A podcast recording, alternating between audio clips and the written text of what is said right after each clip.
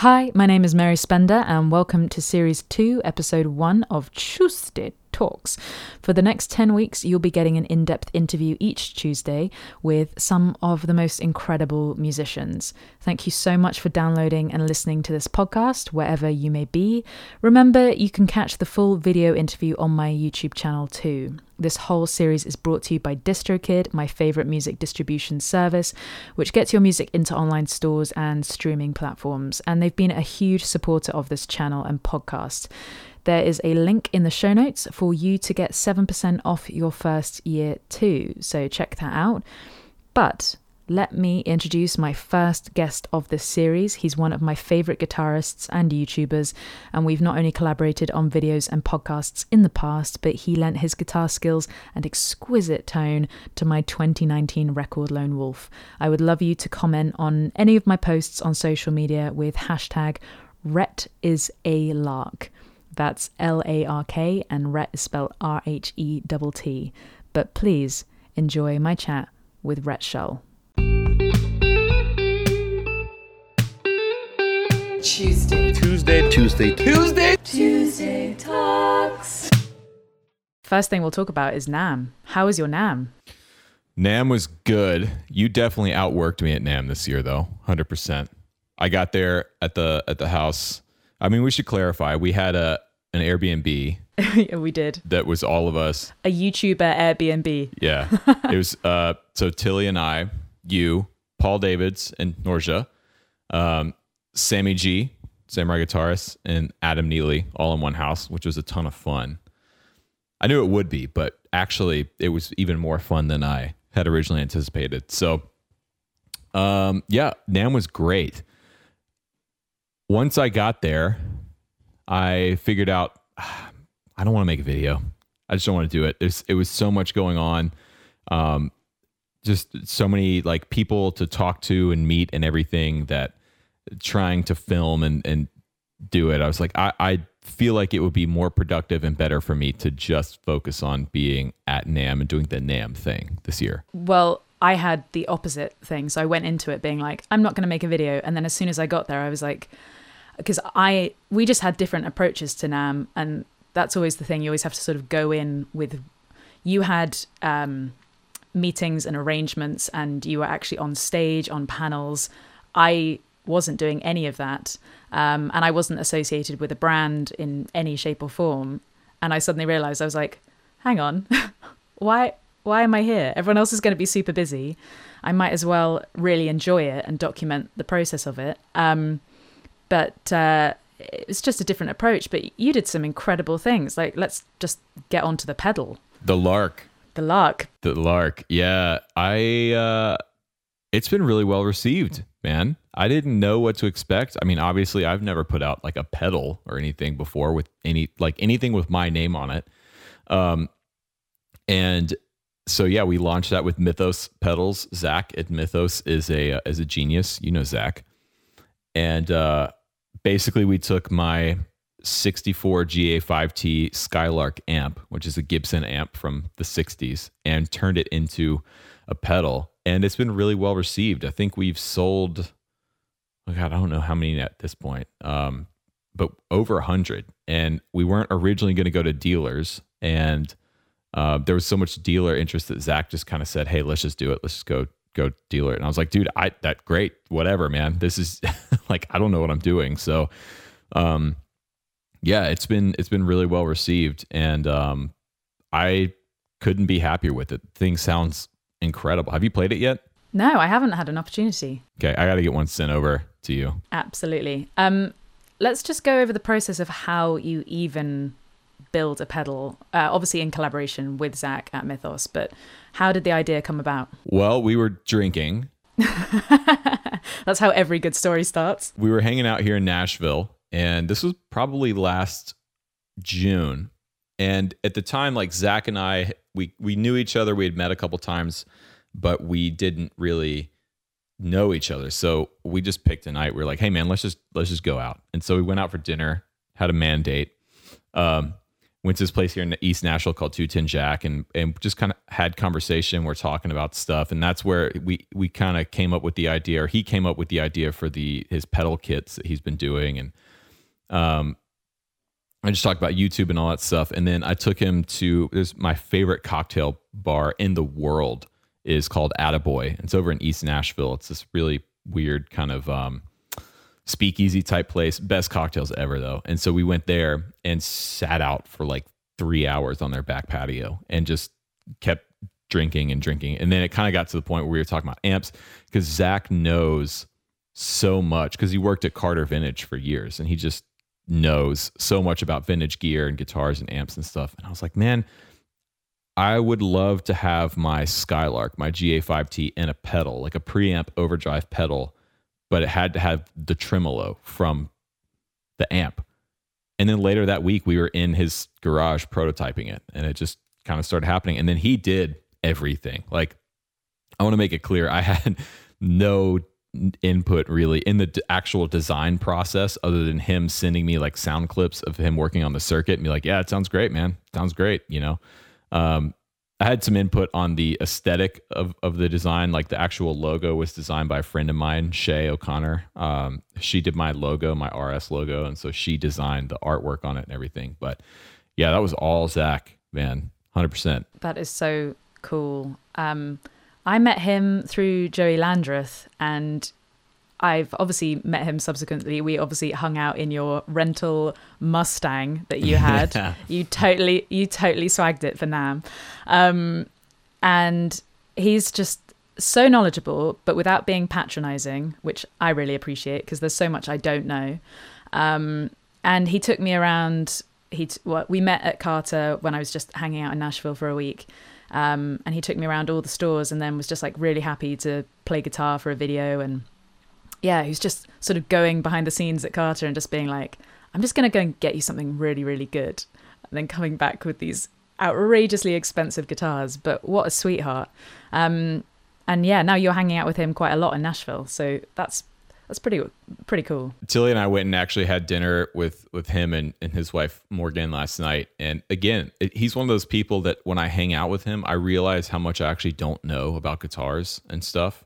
Um, he just he, he'll just drops he'll just say something like, "Well, yeah, you know, like on the on the burst they had this thing." And I'm like, "I don't know, I don't know that. I've only ever played like 159 Les Paul burst." And he's like, he's probably played I don't know a hundred of them, so he knows like what's right and what's wrong. I mean, yeah, he's uh he's awesome. I'm I'm really pushing him to get more involved on YouTube and do more stuff on YouTube because I think he could he could grow something pretty pretty significant. I think. It feels like uh, our calling, particularly like you and me, maybe Adam as well. Well, Adam definitely does this, but we basically try and persuade all the people that we definitely know know way more than us just to jump on YouTube and do YouTube channels because I do you think it's like a is it a selfless thing or do you think it's a selfish thing? Because we actually want them to realize like how tricky it all is to manage.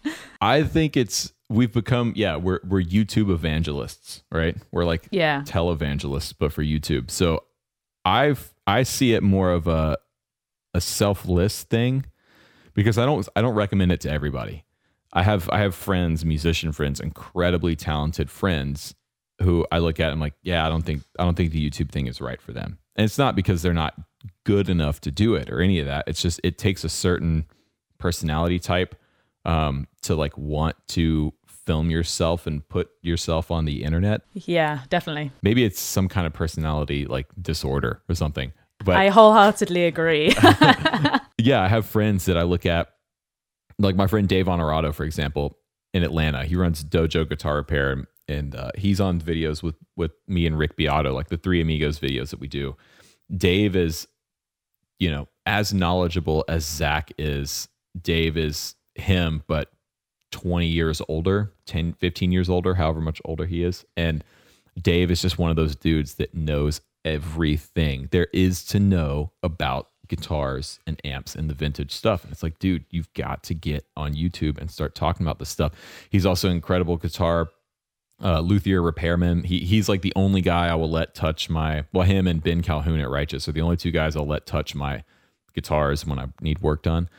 And um, you know, I did a video with him a couple months ago. There's like 10 guitar hacks or whatever, and that has like half a million views. And uh, you know, I, I just feel like he needs to be on YouTube making his own uh, his own stuff. And then I have a friend in Atlanta, and I'm going to shout out his channel because he is he's actually like posting stuff and getting stuff out there, and he's he's he's within his first ten videos. He's like just starting out. His name's Michael Westbrook, and um, he's a guitar player in Atlanta, working guy, touring guy, session guy. He's one of my favorite players in Atlanta, and um, his wife is an incredible vocalist, and I was actually taking voice lessons from her. And a couple months ago, and I was just talking to Michael, catching up with him. And I was like, man, you should. He kind of just dropped a hint of like, man, yeah, I've been thinking about doing videos. And then that the door was open. I was like, oh man, I'm going to tell you everything I know. And then he started doing it, and he's he's doing pretty well so far. So yeah, Michael Westbrook, um, it's worth checking out. Okay, I'm definitely gonna have to check him out too. Yeah, I I've definitely changed my tune when it comes to YouTube, and when it was all sort of starting to work for me, um, I was just like, oh my god, this is the only way. This is the only way, and I realized it's the only way for me. Um, and you're quite right. I think maybe our discussions it's sort of like calmed me down a little bit, where it's like it's really not for everybody. Um, but I if if someone comes to me and they're actually wanting to do it, then I'll obviously just tell them everything I know because um, you know all the mistakes you and I have made uh, are just it's just going to be a time saver for them. It's it's not going to be a magic uh, moment where they will suddenly go viral the next day, but it will just like help them avoid some pitfalls that we've made. Um, but now I really just try and talk about the realities behind it and sort of say to someone, look, if even when it starts going well for you, what you have to realize is this is a commitment for like every week for the rest of your life. So even when you do start having a video do really well, you have to follow it up. So there are other sort of creative aspects and mindsets that you have to really really kind of like own up to like are you actually going to be able to do it do you actually want to do it is it is it something uh, that will make your heart sing or is it just are you just going to resent it for the rest of your life so um yeah that's my take on it now The thing I'm learning now, because I'm two years into this, like almost exactly 24 months in, and I'm figuring out how to make this sustainable for the long term, like how to play the long game. Because, you know, for the first year or well up until now it's been like pushing to that 100,000 subscriber mark and then just laser focus on getting to that. And then I reached it late last year and now I'm kind of like in fact Zach asked me last night he's like what's your what's your number one goal for the year? Like what's your big goal for the year? I was like well this time last year it was just straight ahead 100,000 subscribers. And now I'm kind of like I don't know and I had to think about it for a second. And I finally, you know, I have a big goal for this year, but it's, you know, paying less attention to the numbers, the analytics day to day has been really helpful for me. Not worrying about subscriber numbers as much, not worrying about views, reading the comments less has been really good for me. Um, but yeah, and, and I think that's that's a key part into making this sustainable for the long term, you know. I feel the same when it comes to um, goals. I have realized that, that, you know, everyone talks about YouTuber burnout, and actually, I get quite a lot of questions about it. Where uh, uh, Patreon people or uh, YouTube comments are are just like, "How you, how do you prevent burnout?" Um, or if I look a little bit tired in a Instagram picture, they're like, "Oh, you're burnt out," and I'm like, "No, that's just me without any makeup on. Sorry." Um, and I get plenty of sleep nowadays, uh, and yeah, I think um, the whole thing about the numbers thing and talking to more and more friends who have more and more subscribers every day like everyone is growing exponentially. And it's kind of weird. It's a kind of a, a new shift in the guitar world where no one's really an underdog anymore. Everyone's actually getting quite established. And I think uh, new audiences are reacting to that as well as the old audience who's been there from day one. Um, but now I think I think I've been quite honest with everybody where I'm just like I have I get no joy out of seeing something do well or do badly. Like there's no joy there.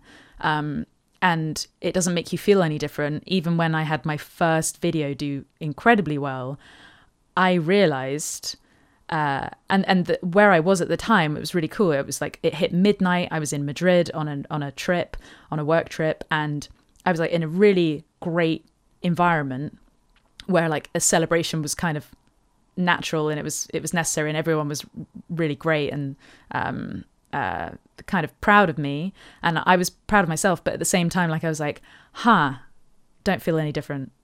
Hmm.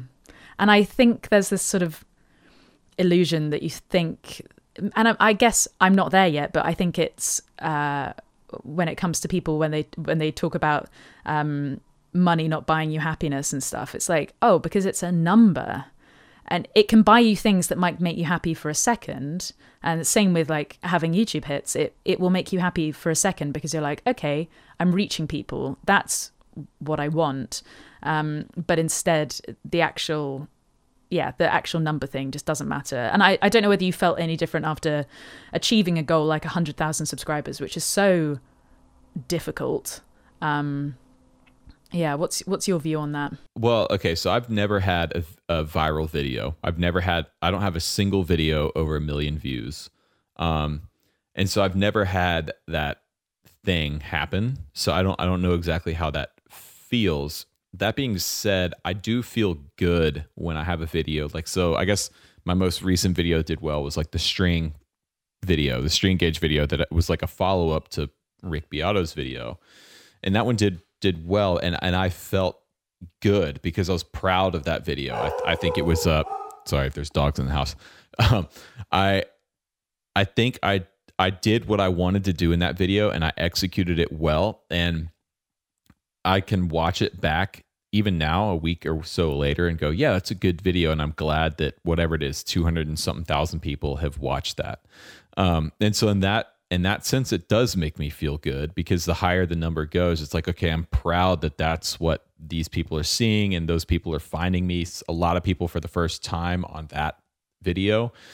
And with the 100,000 subscriber thing, when it, the day it happened, it was like, oh, all right, cool, on to the next thing.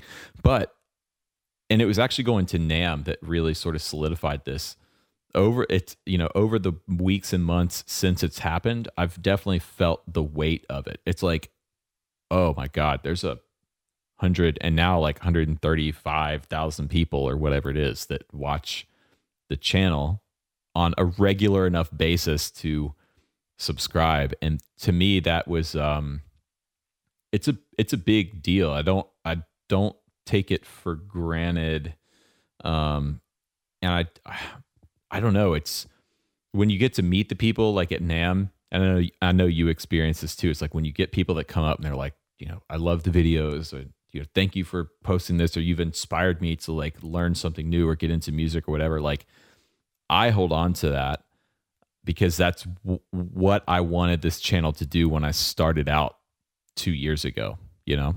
Yeah, I think that's the only bit that matters really um, is the people and and how you how you even deal with that. And yeah the the weight thing that's a really interesting idea and i think a lot of people experience that. And um, it's ironic because really when it gets to a certain point like you need to be delivering content every day but you you sort of uh, hinder your creativity element because you're thinking about this other thing that's totally out of your control and it's just it's growing every day um, and you know that it could be taken away from you in a second. Um, not necessarily by youtube going down but by making a mistake or um, becoming irrelevant or you know we're we're at the mercy of the algorithm.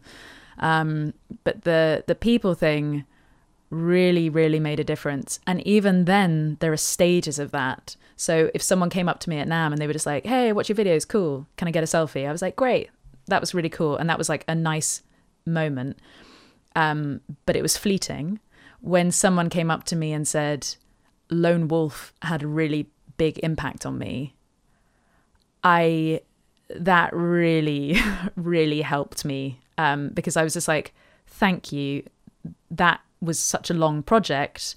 Um, and it meant so much to me and it was so therapeutic to me that for someone to not only watch my videos but to go and listen to the music behind the videos um, and the reason i started off making videos um, was just way more sort of like um, not a weight but kind of more substantial and and that was really cool and i was like okay next year i want to do more of those other things that people who are really like maybe the one you know the sort of top percent of my fans um they really care about and that that changes their lives. I'll, I'll keep doing the videos obviously every week keep doing the podcast um but just and and that's a means to an end and i'm not going to put put any weight on that and i'm going to try and just enjoy that work um and just avoid any uh you know hindering of it.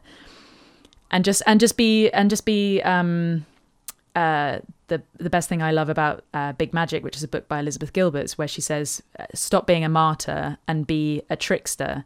But most of us musicians are trying to be martyrs, like maybe all the time, and yet I think there's actually a time and a place to be a martyr on a particular project, um, where you do put your your soul and heart into it, and but you also have to change the mind shift and you have to change the mindset, sorry. And once that project is done, you then have to become a trickster with how it's marketed or how it's received because you can't actually put any weight on that stuff that you can't control. But when you're actually like nurturing the project, um, you can be kind of like the traditional sense of a musician where you're, um, you know, putting everything into it.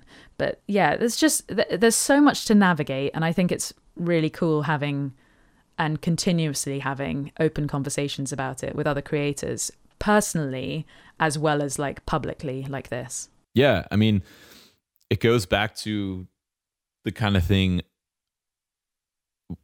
I make videos that I wish I could have watched when I was a kid starting on a guitar. I say that all the time. And this is now part of that. It's like, man, I wish there was people talking about this when I was thinking about starting on YouTube you know, because you would, I would uh, go and watch these how to videos or like top 10 ways to get 10,000 subscribers or whatever these BS, you know, social media channels were making at the time. And it's like none of it was real and none of it was sustainable.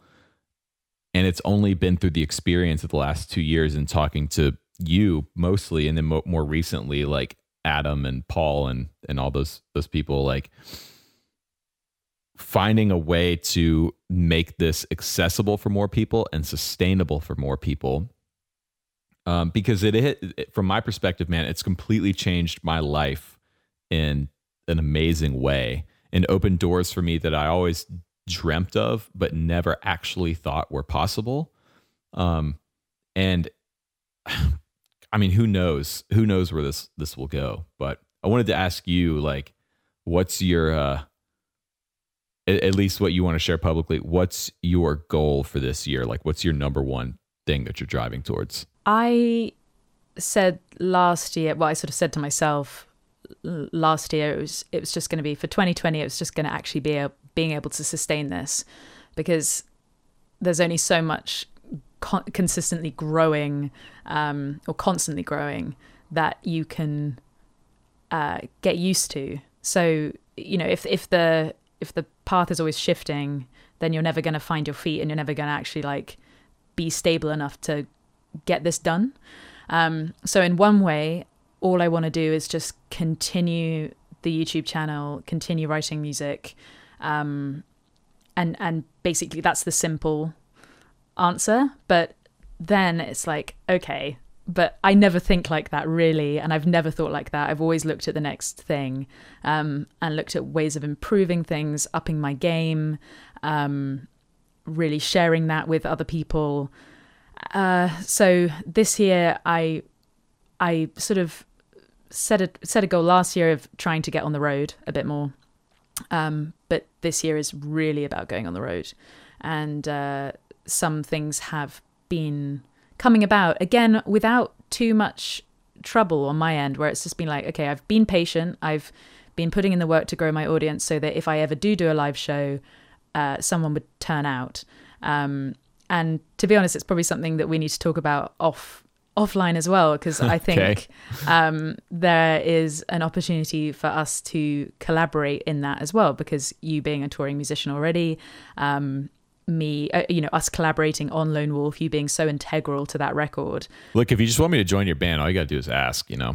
you you know you're already in the band but I, I think there's some opportunity to create um, you know if, if youtube is scalable for us and you know we can accrue new fans every day and uh, new viewers um, new new people who love our stuff new people who hate our stuff whatever that's really cool. But sometimes i think it's really great looking at the non-scalable thing like you and me being on stage in front of a certain amount of people and um, how much we enjoy that already. We know we love performing.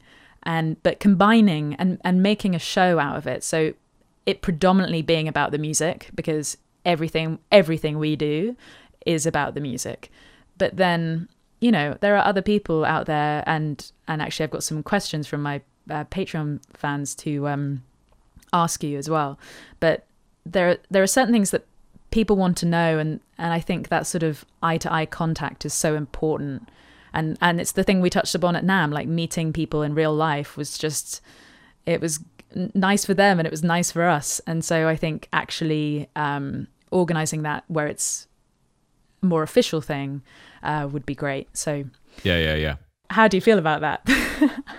I feel really good about that because my big goal for this year that I told Zach about last night was, you know, for the first time, I want to put out original music that has my name on it and kind of step more into the writer producer role because it's something I've always had. It's always had a, an impact on me and something that I've always wanted to do before YouTube and before all this other stuff. Um, so it, I'm getting to the point now where it's like I really, really want to start putting out music that is, you know, I've had a hand in creating and and I have equity in. And and I already do that with like Noah Guthrie and Good Trouble. You know, like this week I'll be going into the studio with Noah to cut his next, I think, four or five songs, and that's that's cool because that's a collaborative effort. You know, those are my guitar parts. I'm laying down on that stuff, but I want to be involved in the writing process, in the production process, in the mixing process, and and actually put something out, and then go out and play it live. Like I've never done that. I've never to this day. I've played hundreds, if not, I mean, probably thousands of shows at this point, and I've never once played a song that I wrote or had a significant hand in writing and producing. And um, I've realized over the last couple of years that like that's always been important to me, even when I didn't know that was important to me. Um, there was always something as as the hired gun player, even playing on these amazing gigs with my friends and amazing artists and everything. I never was fully satisfied in that role. I was always looking for something more, and I didn't know what I was looking for and it's been in the last few years of like producing and building this youtube channel and writing some stuff to put on the channel and in the videos and stuff that i've realized that oh yeah i need to be doing my thing like the sound that's in my head i want to get out. And uh, it's terrifying. Like i'm not very confident in it at all at this point but it's something that you know i, I know that i want to do. And so my goal for this year is to put out like some kind of ep or something. Well, that actually leads on to um, uh, one of my Patreon fans asked, uh, um, Kurt asked, uh, I know he's said that 2020 he's going to focus on recording his own songs. I would like to hear how he goes about songwriting and what the inspiration was for one or two songs he's written. So, have you started on those songs? Yeah, so I've been co-writing with a friend of mine named Jamie Portier. Um, and if you want to hear Jamie, there's a there's an NPR Tiny Desk concert that he played on the artist is called Lakaylee47. She is a bad ass uh, hip hop artist, and she put together this band that she called uh, the TSA band. It's awesome. They're all dressed up in like TSA outfits at, at the airport. Justus West is playing guitar on it, but my friend Jamie is playing keys and singing. And so you should go look up Lakaylee47 Tiny Desk Concert. And um, he takes a, a break in between two of the songs and plays um, Let's Go Get Stoned by Ray Charles. And it's like, to me, it's the highlight of the uh, of the whole performance. So Jamie's been a friend of mine for years. He actually lives really close to me in in Atlanta, and so he and I for the last year have been writing together. And recently, we kind of just decided to let's just combine forces on this and just put something out. So the process itself varies. If it's something for my YouTube channel, like a track or something at the beginning, I'll usually start with a drum loop. Um, and then I'll, I'll start with either a scratch guitar track where I just loop the drums and start playing something on the guitar, like a riff or a chord progression. And then I'll have the scratch track at the top of the session and then literally just start building on top of it. I'll put the bass down next. And then what happens with the bass will inspire another guitar part. And then, you know, after the core over the course of a day of building and building layers, I have something that is a congruent, you know, track. With Jamie, it's a similar process. Um, we start usually with drums, and I'll actually pick up the bass first because I like writing on bass because it's a little bit outside of my comfort zone. I'm not a bass player, so I don't go to my, you know, I don't go back to my playing rut.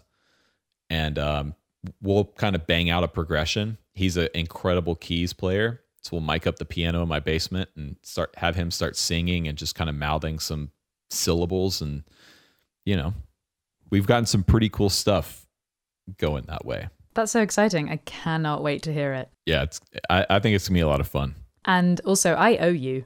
oh I, for the record I, I, for the record, I owe you. Um, for those that don't know, Rhett played guitars on Lone Wolf and um, uh, really tied that record together and, and made it sound exactly, actually beyond how I expected it to sound and how I imagined it would sound. And um, yeah, just like completely, it was such a joy to work with, and that's I think that's why we get on so well. And um, yeah, I and also now that I've met Tilly, I think I I really understand you a little bit more yeah and Yeah. realize how similar we both are. Uh-huh And then also the differences as well, which I, I really like. And I think that's um, uh, really interesting. And actually, some of the things I, I, I had another question um, from Mark. Uh, he says, What's the most minimal setup uh, you find inspiring or satisfying for your own musical creation? Obviously, like the bass idea kind of fits that, but is there anything else? in terms of gear it it varies usually when i try to write something i will get my normal rig and my normal setup completely away from me because you know you you sit down in front of your pedal board and your amp and everything um and it it just kind of takes you to the same sounds and the same things that you normally play and i don't always want that. So um yeah a lot of times i'll I'll take my bass and I'll plug it into a, a guitar amp and just start getting a sound that I like, and then use that to try and inspire something. Um, I've I've messed around with the tape machines and stuff. They end up kind of being more of a pain in the ass than anything else, because they they never work right, they never sound right, and you end up spending more time just kind of messing around trying to get them to work than actually creating something. So um, I know for a lot of people that kind of stuff works really well. Um, but that's honestly something I'm still trying to figure out. Like I'm I'm a new producer and new writer compared to most people I know that I would call like actual producers and songwriters. I'm I'm still relatively green in the space. So yeah. Well, I think I think that's something I definitely need to um, take on board as well because I have a very particular way of writing, um, and it just simply involves the acoustic guitar. But I've been trying to sort of think: Am I am I brave enough to try and write something on a different instrument? And um, I was recently uh, uh, somewhere that I can't mention because it's too cool. I think I know where it is. and I'm that girl now. You know where it is. Um, and I was staying in a room that had a, a grand piano in it. And I looked at that instrument and I was like, God, I learned that when I was very young. Um, never mastered it, never felt very comfortable playing on stage. Used to get sweaty palms beyond belief. So much, my, my hands would always slip. Um, and I'd just make terrible, terrible mistakes in front of people. And, um, and it, I found it very difficult to recover. Whereas guitar, I, I've always felt quite easy being able to recover my mistakes, even if something goes wrong. But uh, I sat down and I, I was just like, look, I I know the difference between a semitone and a tone. So, uh, and I, I, my ear has changed a lot from learning to improvise using guitar since I last played uh, classical piano, which I found to be too regimented. And and um, I sat down and I was like, what if I tried to write a song on the piano? And I came up with something. I don't know if it would be any good. I don't know if it, I'd, I'd, share it with anyone. Um, but it was just that challenge of just being like, right, put put the guitar away see if I can actually do this in another medium and um, and and where it will sit with me and and what it will do to my songwriting. And so yeah that's definitely something I want to take on board too and and trial. And actually I need to get a piano somehow maybe just like a beat up old thing. Um, yeah. I mean getting your hands on a different instrument or or a different I mean and look this is one of those things I I I rarely advocate for this because it it's not a good mindset for people to sort of buy your inspiration like oh i need to i need to get inspired so i'm going to go spend money on whatever a baritone guitar or whatever it is. I don't think that's a good mindset to have overall. That being said if you can surround yourself with different things different instruments different ways of making music than you're used to it can inspire different outcomes different musical outcomes. Um, that was part of the reason I bought that four track tape machine, that cassette deck, um, was to kind of give myself some limitations to to do you know to do the the DAW-less computerless thing because I, I realize that when I'm sitting in front of a computer recording, I kind of have a set way of working, and it res- it produces a similar result almost every time as a function of sitting just in front of a computer. But if you get the computer out of the equation, it completely changes the game. And I'm I'm still fascinated by that idea. So I'm I'm in the middle of like trying to put together a modular synth setup because I've been wanting to get into that for years and years and years. And so it's finally like, all right, I'm just gonna pull the trigger and see what happens. Yeah, I think the um the keyword there is limitation. And with guitar, I actually sort of wonder whether I enjoy songwriting on it because I am limited still. And and I I, I know we've spoken about this before about um, sort of taking ownership about calling yourself a guitarist and calling yourself a musician or calling yourself a songwriter, even if you've written one song, even if you played one chord and just sort of just sort of taking that and just not worrying about calling yourself that and just really enjoying it. But um, I I sort of think there are certain things that you need to do and and the gear thing is interesting because I know I know of some people who are really prolific when they're in a room full of instruments and they just go all around and then they create incredible incredible stuff. Um, but for me, I know I'd probably end up doing nothing, and um, so yeah, that limitation idea is is is definitely the key. And it's like, is it because you're limited in terms of skill, or is it because you're limited financially?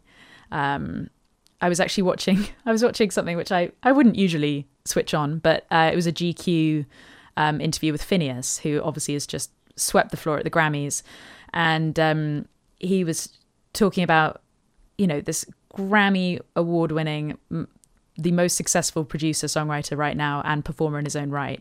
Um, he just had his laptop and he just he writes songs on the plane sometimes just using his laptop and using the keys as the keyboard and i know that that's possible but have i ever put myself under that sort of constraint and would that be a fun challenge to either document or not document, like choosing what to show and what not to. But I think that sort of thing is is really interesting and will will help people if you know that your the base idea for me makes me really interested in working with you because that would uh it's just it just keeps things really really um yeah you can build on that whereas maybe sometimes i find co-writing quite intimidating sometimes because if it's too busy or anything uh, it's kind of hard to imagine a vocal line on top of that or anything like that so Yeah.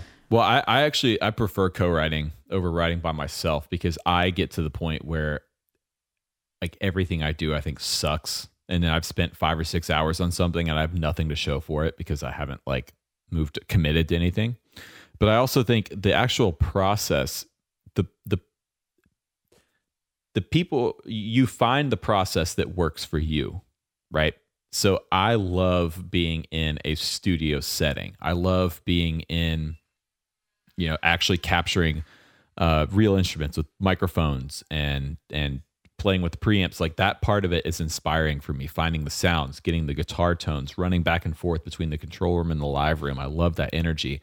So for me the idea of sitting on a plane in front of a computer using the laptop keys as the keyboard is hell. Like i could never do that. Like i just know that's not in my wheelhouse. Not knocking that at all obviously because it works for someone like Finneas and lots of other people out there but i'm just not that way. I'm a, I'm a more hands-on kind of kind of guy. I like turning knobs and flipping switches and and doing all that. It's part of the creative process for me. And so i think it's worth you know for someone who's wanting to get into this and writing their own stuff which i would encourage every musician out there to do because it'll just make you a better musician even if you never publish any of it. Um, find the process that works for you. And the only way you do that is by actually doing it over and over and over again Yeah, I think you have to find the pr- process that um, allows you to move quickly and allows you because like inspiration hits, but it disappears pretty quickly too. So you actually really need to act on it when it's happening. Um, because if you think about it too much or you're messing around with um, things that you're not comfortable with, then it'll go and you'll lose interest. Um, but yeah, I I thoroughly agree. Like I I would I find it difficult to co-write because I'm not um I'm always trying to I need to improve my communication about musical ideas. And maybe it's you know and and also I it's a very personal thing for me and always has been since I was in my in my bedroom age 12 um writing about my friend being mean to me or whatever I was writing about when when you're 12 whatever that was um, and it's it's still like a, a very therapeutic thing. And that, that doesn't mean that I haven't co-written. Um, it's just not something that I move towards. And actually, I kind of wonder whether that kind of has an effect on my whole career in general because um, sort of trying to scale and build a team, I am realizing like I am uh, very self-sufficient. And someone recently asked me in a meeting, they were just like, "Why is that?" And I was like, "Because there was no other option." so um, for me, I think being in a in a small town like Salisbury, and although I did have friends who were playing guitar, I wasn't really surrounded by other musicians that were uh, as interested in in it as me. Um, there were definitely musicians that were better than me, but they weren't necessarily interested in the sort of songwriting that I was, and sort of same with uh, the decision to be a solo artist as opposed to being in a band and all that sort of stuff and being a, a YouTuber instead of being part of another channel or um, I think you should try the co-writing thing. The thing you have to do is you have to curate your co-writers. You can't just stick two musicians in a room. Even you can't just take two great songwriters and stick them in the room and expect something great to happen. There has to be some other deeper connection there. yeah that and and um it's it's chemistry isn't it Yeah, it is. It's it's a relationship that's happening, and and there's a trust there. And you know, again, this is something that I'm relatively new to. I'm definitely no authority on songwriting and and co-writing and stuff, but um, I know people that are, and I know people that are very successful in that space. and uh, I work with people that are very successful in that space. And what happens is you develop a a tight knit community of people that you know you can trust and that they can trust you because a, songwriting is a very vulnerable thing and creating music is a very vulnerable thing especially when you bring in lyrical content and ideas in your voice into the context so it's you just have to find the right people to do it with Yeah. Well, and couldn't couldn't agree more with you there. And I think that's a good tip. I think there are certain surprises that people go through um, in terms of walking into a studio session and having to co-write with someone. Um, I actually had to co-write with someone recently, but he wrote the lyrics and I wrote the music, and we kind of knew our roles. Um, and he was trusting of me. I was trusting of him. We'd worked together in a different uh, mindset. But yeah, it's it's it's super interesting. Definitely something I, I want to do more of. So um, I'll be hitting you up. all right deal i'll come over to england yes. Oh my god, you must, you must, you must, you must. This summer as well. Um, okay. yeah so not now it sucks outside over there i'm not going over there right now it is a bit. It well, it was actually blue sky today, but yeah, it's a bit chilly. It's not. It's not. You know, uh, Midwest kind of winter though. That's that's the the big illusion about England. It's there's no snow. There's no snow. It's just it's just a bit rainy. Um, okay, so I have been very uh, professional and prepped some questions, which I did send over to you, but no harm in. I actually, did my homework You did your homework. Okay, okay. Yeah.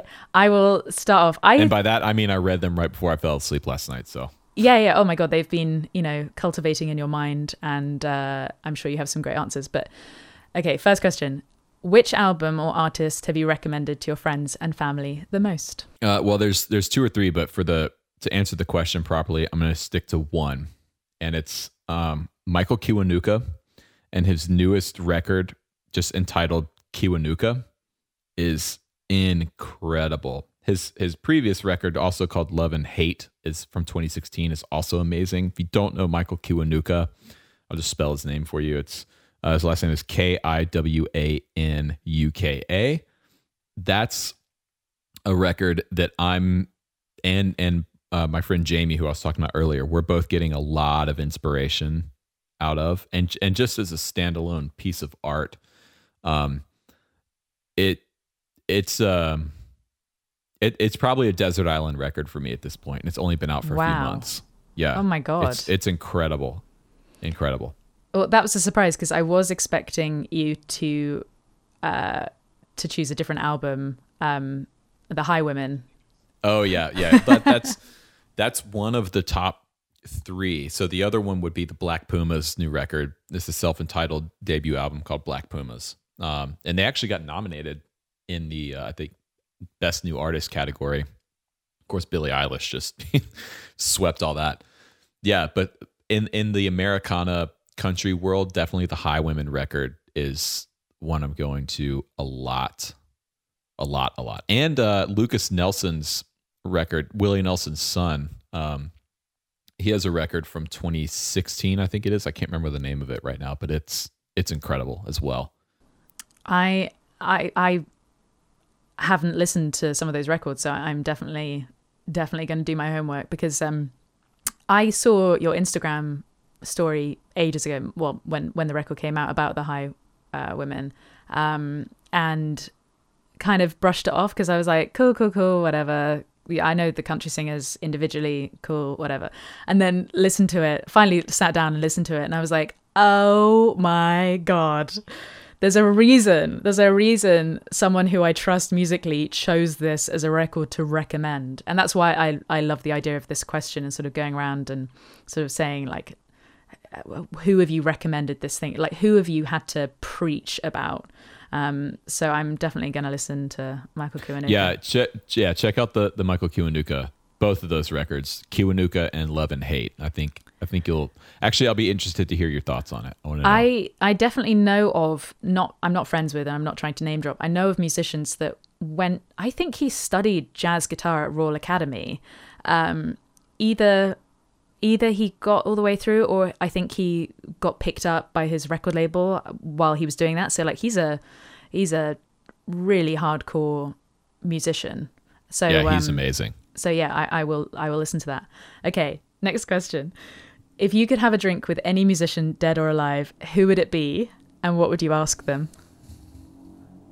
All right, this is this one's tough for me. Oh, yeah. I mean, because there's the obvious answer of you know any number of guitar heroes,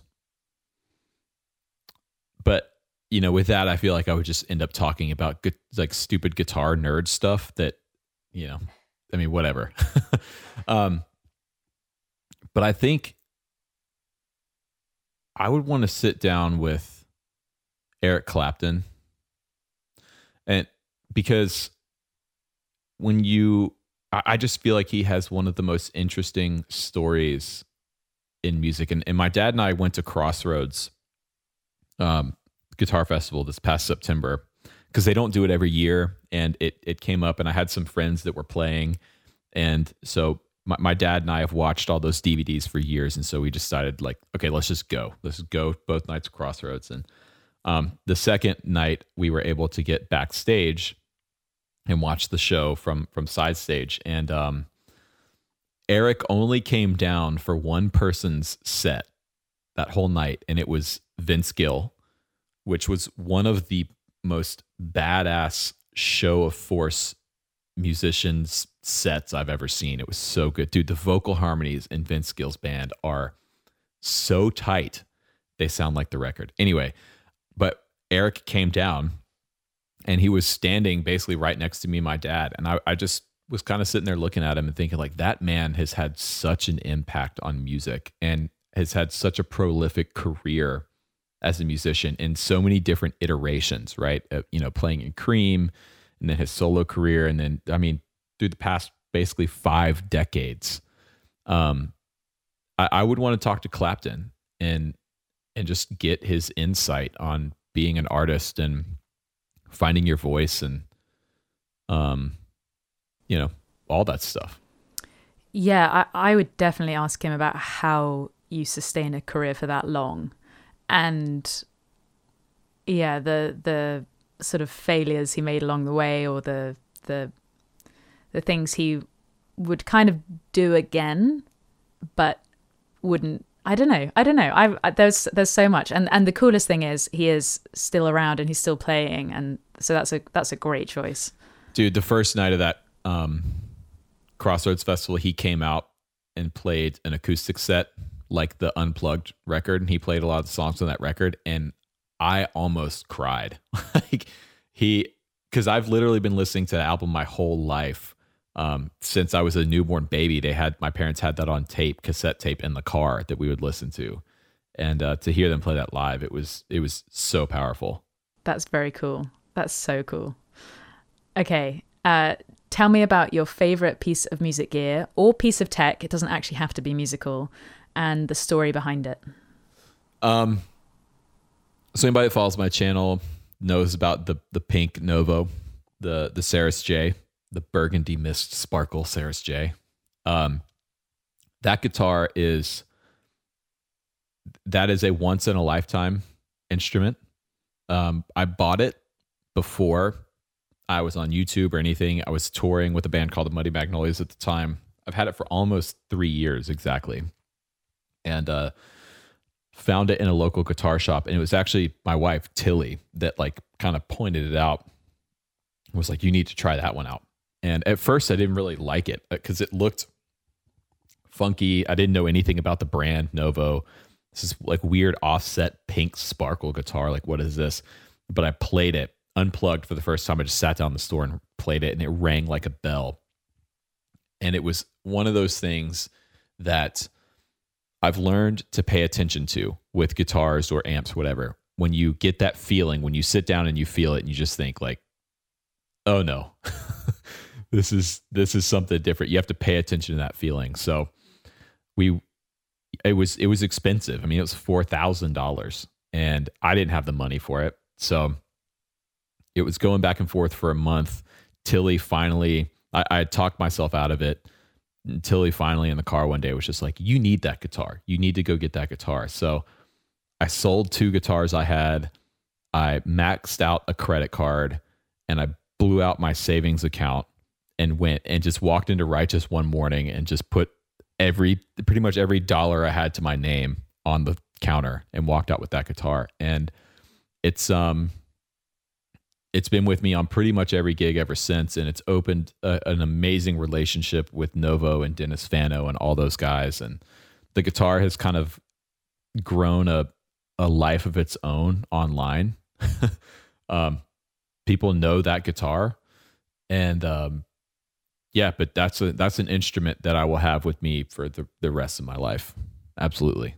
That's a, it's a very similar story with me and my Vigier, which again is is not uh, looks wise wasn't something I initially liked, and then I because I, I wanted to go just for the plain black version, and then and then yeah, that when you're associated with something so unique and unusual, um, I think it kind of gives a, a, a different dynamic to sort of online uh, uh sort of social media presence in a way because you you're not just recognizable but the instrument's recognizable and I've had discussions with this, and I'd actually like to know your thoughts. But I've been, oh, and I've got something else because I recently just bought a guitar, uh, but haven't told anyone. So this is the first time I'm actually talking about it. But uh oh, when it comes to the traditional guitars that are the most popular guitars, and if I've missed one out, let me know. Uh, Gibson Les Paul, Gibson 335, Fender Telecaster, Fender Strat. mm-hmm. I think those four are the they're the most iconic. yeah. Yeah. So You I could also throw the Firebird in there as well if you wanted to cover everything, but th- we'll just stick to those true. four. I think I think those four are definitely it. Uh, I think um, with those four instruments, I think it's kind of important sometimes to not use them, and then uh, in another way, I am aware of other YouTube channels that I think benefit from using them because they are aspirational instruments. But Right. you have a Les Paul, you have a not a 335. No, you have a Yeah, I've got a 335. 330. Yeah, yeah. Um, you don't have a telly. Do you have a telly? I have yeah, I have a well, it's a parts telly, but yeah, okay, and you have a Strat yeah, that I never play. that you never play. yeah, I'm not a Strat guy. I think I'm a Strat girl, but I don't own a Strat other than a other than a Sil- Silver Sky. Have you not played my Strat? When you came over, Well, it's the John Mayer, right? yeah, it's the black one. I haven't played it. Why have I not played it? Why did I not ask to play that? Hot take right here. Uh, it's a, almost exactly the same as your Silver Sky. I made a video comparing the two, and the, the pickups are slightly different and everything, but the neck shape is identical. Interesting. Yeah, I, I need to play that the next time I'm around. I, I will. I will. But I'm sort of thinking, should I invest not all at once at all because uh, the versions that I would want would be a bit a bit too pricey. Um, but I'm sort of thinking of like getting those in in my collection eventually, like next ten years, definitely having those instruments just to almost be able to communicate certain ideas with certain people and I don't know. So here's the deal. Um, you play what you want to play. Yeah. That's it. If you want to play a Les Paul because you like what the Les Paul does and you like sort of the legacy of that guitar and you like the way that it feels when you play it, then buy a Les Paul and play it. Um I but if it doesn't connect with you, like the Strat thing for example. I have one Stratocaster. It's a great Strat. Um it's worth now a lot more than what I paid for it when I bought it it's it plays great it sounds great uh i am not a strat guy like realistically i haven't touched that guitar in probably four months because what that guitar does doesn't speak to me if i'm going to play a stratocaster i really just want it to sound like a telly so i would just pick up a telecaster mm-hmm. the thing about guitars is they are tools and they're kind of like paintbrushes right? To do different things, you need different brushes with different sizes and, and whatnot. Um, and so I think for someone who's going to play professionally as a hired gun or a session musician, yes, you need to have these tools in your toolbox. You need a Strat, you need a Telly, you need a Les Paul, you need some kind of semi hollow guitar, whatever. Um, as an artist, as an as a singer songwriter, and and someone who's putting your voice out there, you play what you feel suits your voice, and I mean that literally and figuratively. Like, and if it's the the Tiffany blue Vigier that you have, then that's what you play. Revolution You know. green. Oh, sorry, I call it Tiffany blue, but So, so I think I think it's um uh it's a bit like that dress that went viral. It's like what color is it? Is Mm-hmm. it blue or green? Um yeah, no, I think and that's just simply sound advice. Yeah, I think you're right. I think you're There's right. There's no rules with this stuff. You don't you don't have to own all of these things to be considered a good guitar player or whatever. Mm. You just it's there's no rules. Yeah. I think yeah, the the one rule is um, getting off your ass and actually doing some practice, which is also something I don't even do. So there's no point in me buying all these guitars. Um, That's not true. I'm I'm getting better. If I'm the guitar is going to inspire you, and it's okay. So here's the thing about Les Paul. I owned a Les Paul for years. Um, it just it wasn't a good one. Um, you know, it looked great, but it just never really connected with me. And then through the course of making a, a video about bashing Gibson, um, they ended up giving me a Les Paul, and that one is really really good. And that one actually really inspires me. And when I play that Les Paul, I play differently than I do on my 335 or a Telecaster because it does something different than those guitars do. Um, so again, man, it's it's kind of back to that inspiration thing. If it's going to inspire you to to go down some different path that you wouldn't normally do, then get one. I will say, I, I have you played my 335 or any 335 before? Yeah, I have played 335s. I've always thought about one um, How do you feel about the size? uh, of the body or the neck. Yeah, the body. Uh, body, I, I I don't mind the size at all. Um, Okay. No, I, so I'll tell you about my recent purchase because it hasn't come yet. I don't think it's even been shipped, but it was. It's more of like a personal choice as opposed to um, anything else. But I had, uh, and it and it cost me three hundred dollars. So that's that's where we'll go with it. It's three hundred dollars, or maybe three hundred pounds. Um, I owned uh, a hollow body Ibanez Artcore AK85 when I was. They're so cool, but I, I had I experienced a lot of problems with it, and I didn't know what was wrong with it at the time because I wasn't experienced in in guitars. And um, I bought it. I must have bought it when I was seventeen, and then I went through a really rough financial patch when I was 21, 22 and sold it. Um, luckily for the same price that I'd paid for it, which was, you know, 300 quid then was just so much money to me and, and got me out of a tight spot. So it served its purpose. I felt a bit heartbroken about getting rid of it, but um, I, I had to, I had to, and, and nothing else could go at, at the time. But I realized like reverb now, um, and this is not sponsored. Um, uh, I I just I went on it and was just like, wow, that's the guitar that I still think about. And I've seen a lot of Ibanez um, hollow body guitars, not that one, but I've seen them uh, being played on Instagram, you know, because they're they're relatively affordable. They make cool models, they make cool shapes. It's kind of unusual for Ibanez uh, to be seen in that, but obviously they've been producing them for years, so it's not that unusual. Um, but I went into the studio uh, with my drummer Beth and the engineer Theo. He had one. He had the exact model. It was beaten up so much, like he he done some stuff to it. Um, but it was there. And as soon as I saw that body shape again, because it's got a Florentine swirl, so it's super sharp, uh, not the soft one, you know, the soft. Um, uh, and and I just realized I was like, that's my guitar. That's my guitar. Why don't I buy one again? So I've bought one. It's coming from France, some some lovely little shop in France.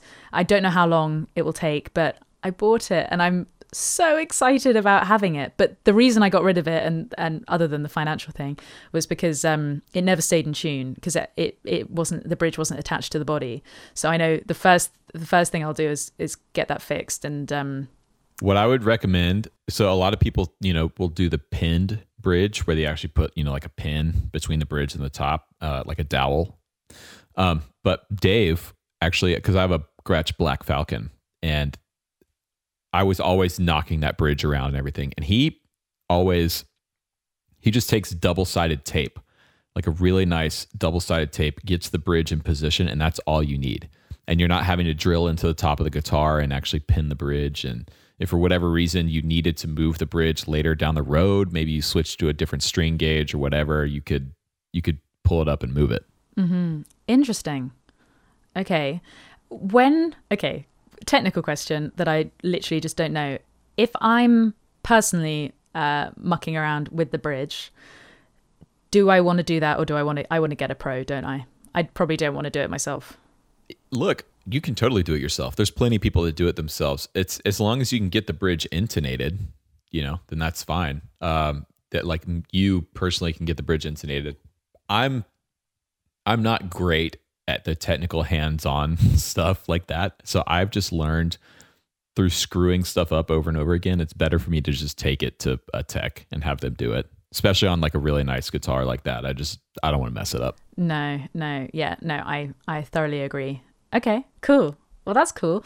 Um with uh with now like yeah, 130 plus thousand subscribers and it's only going to keep con- growing with a huge online presence, is there something that you feel you've missed out on talking about or you're going to start talking about more?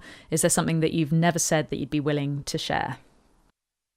Uh, I don't know that there's anything that I've missed out on. The thing that I always struggle with on my channel is I feel like I talk about gear too much and I don't talk about the other things that I want to talk about enough, which is um, actually playing and being out and you know, making the tour vlogs, being in the studio, writing, producing, like actually, I don't know, being a musician. Um, I love gear and and I love the technical aspect of of guitar and and playing and music and all that stuff, but I feel like I get too caught up in that sometimes and I want to talk about more of the actual musicianship side of of what I do in terms of something I've never shared on my YouTube channel, I don't know. I, I don't know that there's anything. I mean, there's definitely things I've I've never shared, but you know, I don't think it's healthy to like completely air out everything online. Um, I do have, um, and I don't know if I've talked about this or not, but you know, the the imposter syndrome thing is very real and very prevalent for me. And there's always this like crippling fear that I've had that I'll just someday be figured out for some reason of of like not actually being that good of a guitar player or not knowing what I'm talking about or not being qualified or whatever. That's um you know that's that's a big that's a big deal for me. And I feel like a lot of other people in this space. I think uh imposter syndrome is extremely serious in everyone who is uh, taking a leap forward in their career because if you were doing something comfortable, uh, you'd be staying in the same place. Um, you are constantly like putting yourself out there, and we're putting ourselves out there in a um, a permissionless environment. So there aren't any gatekeepers here. So that I think the best thing about that is that if you're an asshole, uh, you'll get found out. Um, I don't. Th- I think if you're if you're a, a open normal person who is willing to admit to mistakes or whatever, I think you are completely safe actually in this kind of turbulent environment because I was talking about it with someone and uh, who has a big following. I won't mention their name just in case they don't want to be known about this stuff, but they were just saying I don't have any skeletons in my closet. And I was just like, that's really interesting because there are things that you don't share and there are things that you can't share um, because you know you don't need to it's not part of your career plan to share those sorts of things um, but the the skeleton in your closet thing the worry thing the thing that might out itself um, is is not there for people who are actually good people. And I think I can speak on your behalf in terms of like you don't have that. You are a great guitarist because you're musical, you're hardworking, and also you know you're not an expert. If you were saying to me, "Oh, I'm an expert in this. I'm an absolute pro at this and this and this and this," um, I would be really wary, and I would probably say, "Oh, uh, is that entirely true?" but you've you've never claimed that. There are certain things that you definitely have expertise in, um, and uh, you've made errors, and you've you know you, uh, trial and error. Uh, just like just same with me, there are definitely things that we are good at, but the fact that we're not professing uh, to be experts because we don't need to be. This is a permissionless platform, permission permissionless environment. Um, we just don't need to be. What we do need to be is open, entertaining. Um, we need to have an innate sense of drive so that we're always pushing ourselves to do better. And when we see a gap in our own knowledge, which I've seen so many gaps in my own knowledge, you just have to self-educate and or you have to ask questions or you just have to admit to it. And so the fact that you're even saying that is um is only a good sign. So yeah, imposter uh, imposter syndrome uh really um is almost like a self-defense mechanism.